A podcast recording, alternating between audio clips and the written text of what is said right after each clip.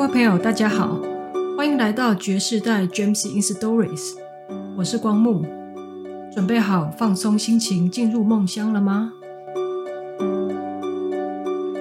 阿公说床边故事，美丽的金露华金露华的家族被移植到社区的行人道上。金露华又名金露花、篱笆树、如意草，原来生长在热带美洲加勒比。它是小乔木，高可以到五公尺，分支很多。金露华是开紫色的花，结橙色的果。花是中药材，可以作为兴奋剂。果实有毒哦，你不小心吃到了会拉肚子哦。在金露华的中间种了一棵樱花，樱花有将近两公尺高，金露华只有几公分。只有几公分高的金露华把樱花树下稠稠的黑黑的土给遮住了。阳光下，金露华的叶子闪着金色、银色的光华，好漂亮哦！每一个经过的行人都不自觉地被吸引住了。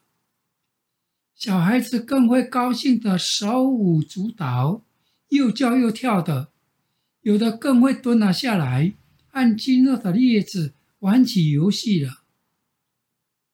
受到大家肯定的金露华，经常带着满满的快乐，晚上认真的睡觉，白天认真的长大。没有多久，各区块的金露华都长得很茂盛了，仗着它天生快速生长的优势，身高已经逼近中间的樱花树。每丛都长满了满满的，甚至溢到行人道上了。金华哥哥感到有一些不寻常，因为走上行人道的人少了，赞美的言语几乎听不到了。偶尔有小朋友走了上来，不但没有蹲下来和叶子玩，还一面走一面挥舞着手，拨开着遮住路的树枝，大叫着：“妈妈，妈妈，快来啦！这是什么乱七八糟啊？这是什么乱七八糟啊？打到我的眼睛，好痛，好痛哦！”有时候，爸爸妈妈还会把孩子喊出行人道，怕叶子上不知道是什么白白的粉末会沾上衣服，更怕会洒进孩子的眼睛。金哥哥把他的感觉告诉弟弟妹妹们，要他们缩小自己，不要霸道的把什么都给占据了，甚至于把这一区的主角樱花树给遮住了。哥哥跟你们说，你们如果不知道缩小自己，仍然放任自己、膨胀自己，会有无法预估的灾难哦。正在享受青春年少的弟弟妹妹们根本就听不进去，他们一心的期待再多长几公分就到达开花结果的高度了。到那个时候，紫色的花披挂上身，亮橙色的果实就像耳环，在风中飘动飘动。哦，那种美一定是笔墨难以形容哦。除了金哥哥，没有人知道大祸正悄悄地逼近了。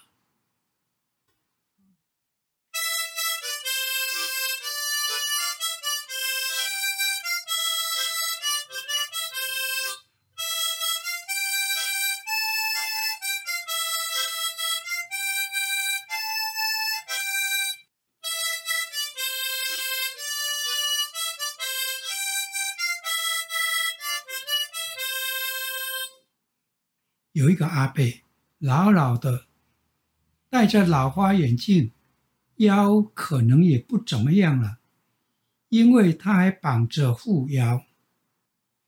这样子可不行哦。阿北走进了金露华的花丛里，对着金露华说，这样子可不行哦。谁是哥哥啊？谁是哥哥？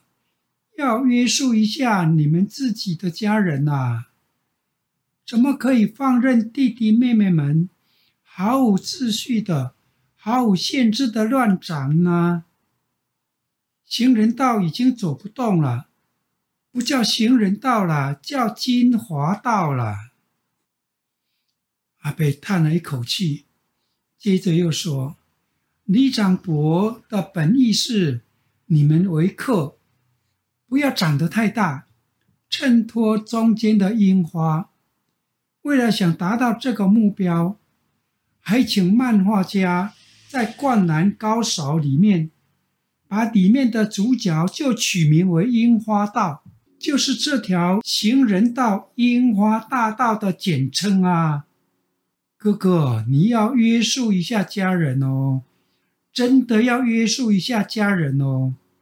七天后如果没有改善，我就来帮你们喽。老先生的话并没有引起金露华家族善意的回应，反而是一片的耻笑声。叫我们缩小，又没有搞错，他自己都快走不动了，还能对我们怎么样呢？一边说着不恭敬的话，一边学习老先生蹒跚的走路的样子，引起全家族的轰然大笑。大家又笑又笑又叫又跳，就拿老先生做话题，尽耻笑的能事。金哥哥想要劝劝弟弟妹妹们，又怎么有人听得进去呢？七天后的早晨，露珠儿还在叶子上打转，老先生就踏着可笑的蹒跚的步伐走到金露华树丛里，老态龙钟的样子，蹒跚的步伐，一再滑落的眼镜，引起金露华家族一阵又一阵的滑笑声。不知道是老先生的耳朵背了，听不见，还是听到了，假装没听到呢？他慢条斯理的从带来的袋子里拿出来一支竹竿，从第一区开始立好竹竿，根据竹竿的记号在树上画了标记。有的人觉得老先生的动作很古稽，依然又叫又笑的，有的人却感到山雨欲来的凝重，感到大祸即将临头。每一丛都做好记号了，老先生放回竹竿，拿出大大的剪刀，选定了一棵，就要开始剪喽。老先生选的就是最大棵的二哥。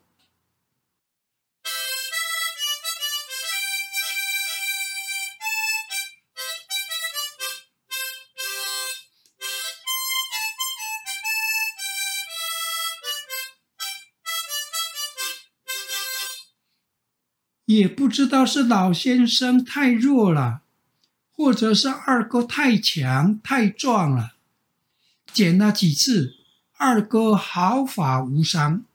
二哥本来很害怕，看到老先生可笑的动作更觉得好笑，不自禁的用怪声怪调的语气大声的叫着，哦，大家快来看哦，快来看哦，蚂蚁给大叔挠痒痒哦，蚂蚁给大叔挠痒痒哦，大家快来看哦。金家又快乐的笑开了。老先生原来的害怕和紧张一扫而光。老先生叹了口气，唉，收回了大剪刀，放回袋子里。大家觉得危机已经过去了，哈哈哈哈哈哈，又你一言我一语揶揄着老先生，树丛里又充满了快乐的气氛。哪知道老先生从袋子里掏出来一把折叠的锯子，打开锯子，向着二哥身上的记号锯过去了。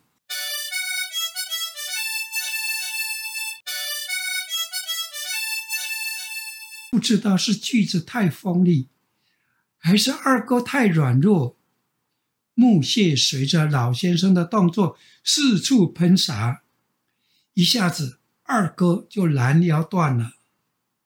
老先生一面扶起断落的枝芽，一面抚着二哥的伤口，一面喃喃自语地念着：为了明天更亮丽，要放下今天的骄傲和生气哦。为了明天的更亮丽，要放下今天的骄傲和生气哦。到底金露华的命运如何？我们下次再分享哦。